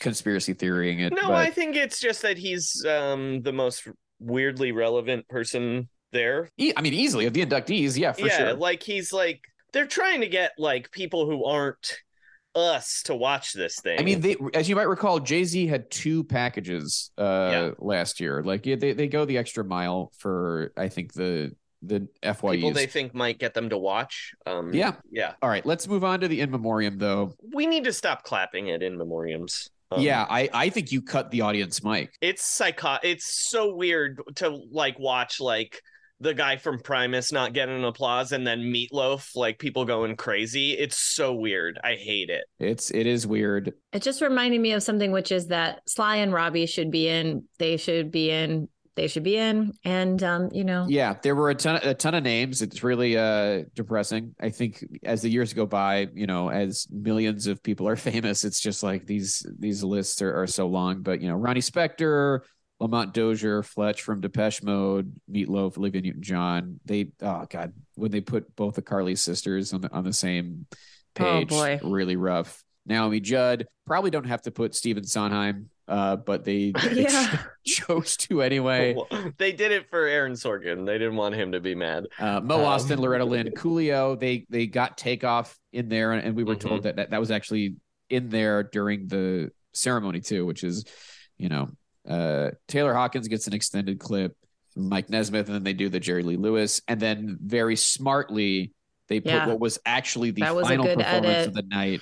they could have also just edited it out if you asked me. It's a Bruce performance. You There's see no, Bruce there's no way. Springsteen though, dude. There's I no way. Fuck And Jerry they Lee also- Lewis. they cut out- Obviously, but it's They- Bruce. They cut out High School Confidential as well. and just went Thankfully, straight as to, well, another Balls of Fire. good move. Mhm. It's all it's you know kind of weird to me to see Springsteen and Mellencamp together because they seem like the same They same occupy the same. yeah. for different regions. You know, Yeah. And, no, like, I often say it's like Midwest yeah. Bruce Springsteen. It's like you know how Mellencamp. Josh Lucas is a shitty Matthew McConaughey. It's like that, but for music. Don't Um, say that about my guy. All right, it's- yeah, hit your wagon to Mellencamp. All right, let's get to Dolly Parton. Starts off with the Pink speech, which one of the things I wrote down, she gets the nine to five lyrics wrong. mhm. She does. She did. She really did. It was like, how do you? Not enough to make a living. Says, That's ain't, what she en- sings. ain't enough to make a living instead Yeah. of what a way to make a living. yeah, Uh, no, not good. But the the speech is good. I think P- Pink's speech is very good. I thought she was Pink good. is good at has- this. She's She she, is. has good she timing. did great. Yeah. It was one She thing was that awesome I, and I loved it. noticed was like for a musician, her timing is like excellent.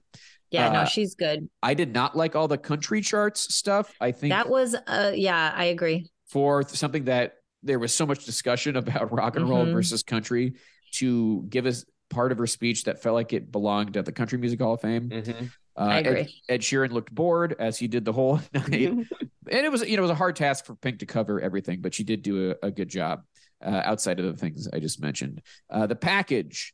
You've got, uh, you know, they just basically tell the story. You got a new Kacey Musgraves interview, and she does a good job about like, I like that the package more than the speech definitely acknowledged like why rock and roll. You know, like they have the emphasis Mhm. on her crossing over to the pop and rock crowd. I Yeah. think that was, you know, A lot of good footage in that package. I teared up.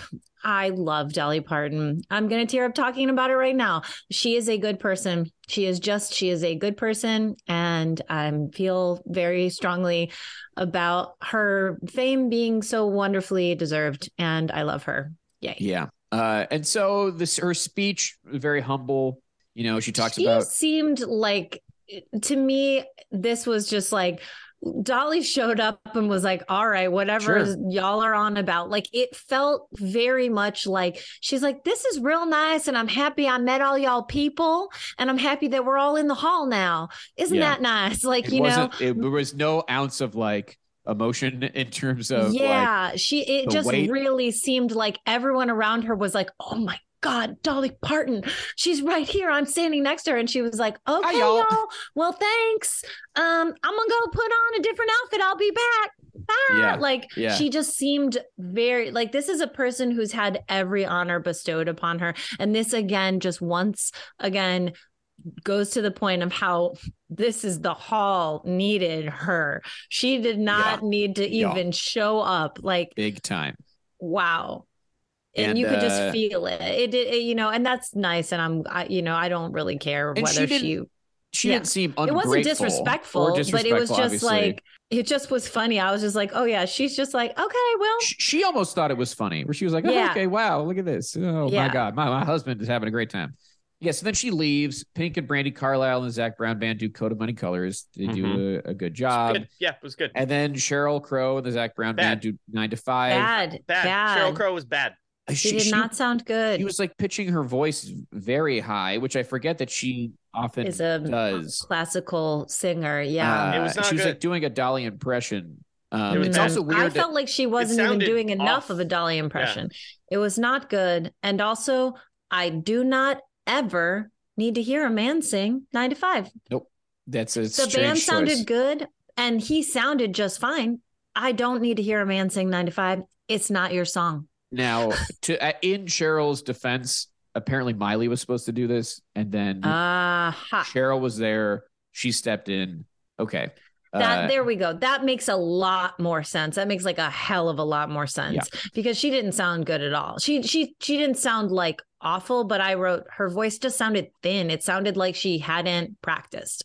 Yeah. And that makes sense. then Dolly comes out in a rock outfit and an electric guitar. And she wants to. describes says she wrote a song specifically for this, her first rock song ever, which I would argue nine to five is as much of a rock song as All Night Long by Lionel Richie. Yeah, I mean, um yeah, uh, and she she plays that electric guitar, and they cut to LL and Olivia Rodrigo basically going like, "Oh shit!" Like Yeah. their their head is in their hands. Uh, and she and she says, "And you thought I couldn't rock, but uh-huh. Dolly, you were the one who thought you couldn't rock." Yeah. Yeah. That was the Yeah. whole story. Everyone was saying be in the rock hall, and you said, I don't think I should. She sounds so good though. And I think this song is so fun. It's so funny how also, much of a country was song Her waist is. terrifyingly tiny. Her waist Mhm. that Yeah. Ooh-wee. Yowza. yeah, Yeah. it was certainly funny. Um Yeah. and fun. Certainly was Yeah. funny. yeah. Um, and then, you know, Jolene. And uh, Yeah. before you know it, everybody's on stage. I'll walk through what it, what it weirdest collection of people. I singing loved it. They are all worshiping Dolly, though. Everyone's just in awe. Everyone's just like smiling their faces off. They can't believe how lucky they are to be next to her. It's really lovely. Dolly takes the first chorus, which is the first thing that is that is sung. Then Pink sings with her. Then Pink does a verse. Then Annie Lennox in a cowboy hat uh, Uh-huh, does a great. verse. Then Good everyone everyone does a chorus. Simon Le Bon takes a verse. Then And she Pat goes, Come on, Simon. Yeah, yeah, yeah. She like calls out Simon is clearly her favorite He- because she's the only one he calls out by na- she calls out by name. He is grinning like an idiot and only looking at her. and he Uh-huh. gets the position right next to her. He's Yeah. right next to her and he is staring at the side of her face. Like yeah. he he loves her. And it's Uh-huh. very clear. Um, now Pat Benatar is in a more casual outfit. She's in like a, a large Mhm. coat. Uh, when she was steampunk before, she gets a Mhm. verse.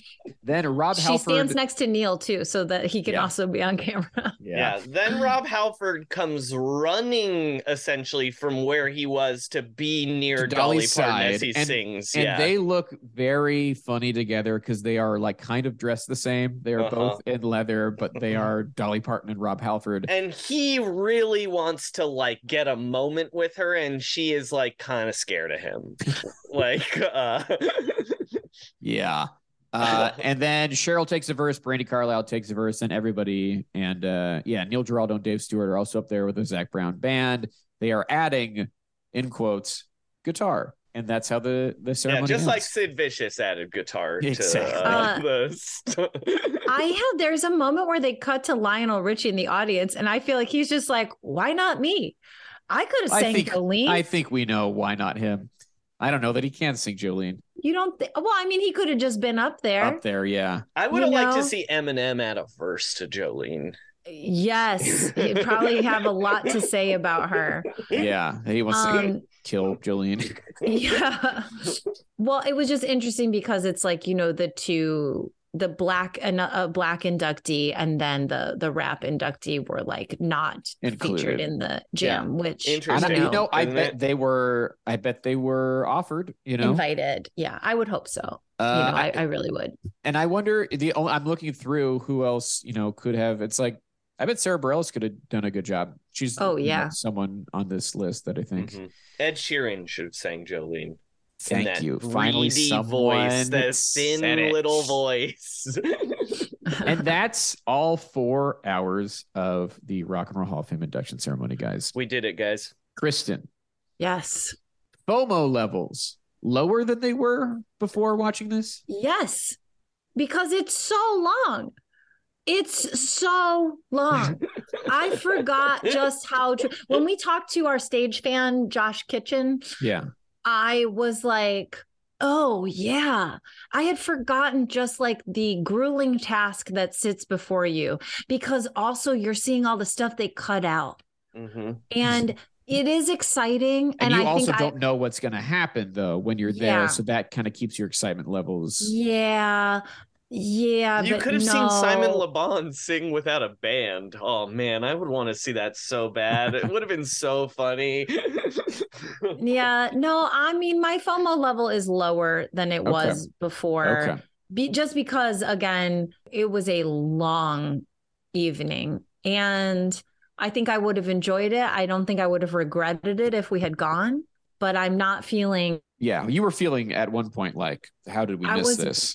well in and I think that if Dolly had said something really important or like if it had seemed really you know exciting to her or if Janet had performed or you know what I mean like there are things that would Yeah, have yeah, like but I I do I think it is a I thought it was a great class Yeah. and I really am glad I'm very pleased with this class in general. I What will about say, you? there's no way Dolly Parton is ever playing that song ever, ever again. Nope, Like, never gonna it's a happen. One Oh, time no. only. Never, She's going to put it ever. out on her rock album. She's working on it. Working on a rock album, she says. And now I'm here in the Rock and Roll Hall of Fame. like Yeah, like, in the song. You only can sing it when you're at the induction ceremony. Well, that's it.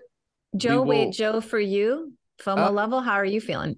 I do wish I was there just as like almost a completist of like I wish I could have Mhm. just seen and heard everything that was said beyond just the cut. But this is a longer cut than normal, so we're we're getting more than we would have. It's my understanding that HBO actually asked for the cut to be this long, and they would have cut it down further, but that was a directive from HBO. Oof. And maybe we'll get more insider info on the ceremony soon. Dot dot dot. Uh, we'll see. My final thoughts.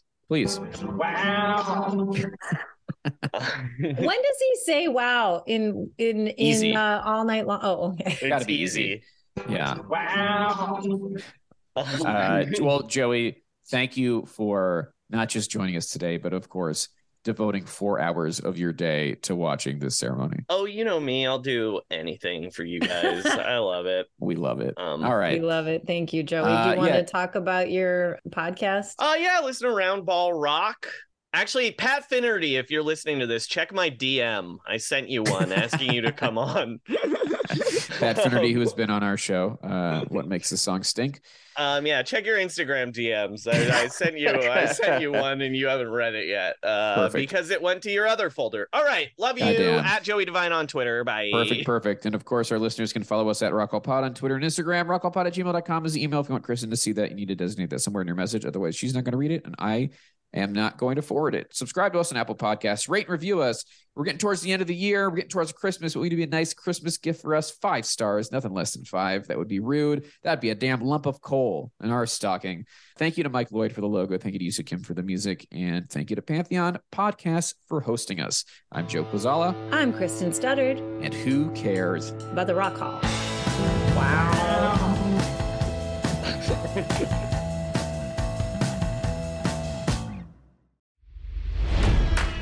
It's NFL draft season, and that means it's time to start thinking about fantasy football. FantasyPoints.com features industry leading experts and prognosticators using proprietary hand charted data to help you score more fantasy points. FantasyPoints.com is the place to go for whatever kind of fantasy football you play. Whether you play fantasy football, daily fantasy sports, or do a little bit of everything, Fantasy Points has the meticulously researched content to guide you to victory. And why wait for the fall? Fantasy Points also covers the new spring football league, the UFL. Join the guru, John Hansen, Scott Barrett, Joe Dolan, and other massive names in the fantasy football universe with an exclusive offer. Use code Pantheon for 15% off any fantasy points package, including the all in package, with access to every article, tool, and data nugget that Fantasy Points has to offer. That's fantasypoints.com and code Pantheon for 15% off at Fantasy Points. Fantasypoints.com, code Pantheon. Score more fantasy points.